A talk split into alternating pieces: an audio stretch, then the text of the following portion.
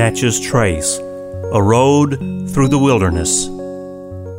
In building the parkway, it wasn't possible to follow the old trace exactly. What worked for people traveling on foot and on horseback 200 years ago doesn't work well today in a car going 50 miles an hour. We are five miles north of where the Natchez Trace Parkway intersects Tennessee Highway 64 at an exhibit called Old Trace Drive. This is a two and a half mile section of the old Natchez Trace that you can drive along in your car. Visitors have to travel the old road at a slower pace and get to see it up close.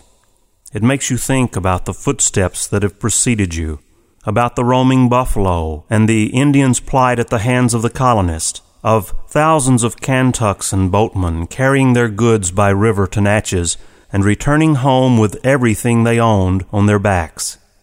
They were likely prey for thieves and robbers who waited, vultures feeding off the work of others.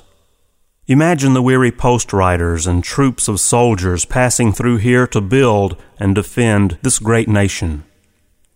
Circuit riding preachers building missions and schools among the Indians. These were people like you and me that swam the rivers and streams, waded swamps and fought disease and animals and insects and violent storms. They faced life threatening heat and cold. People did all this and for what purpose? Join us next time when we will visit Napier Mine.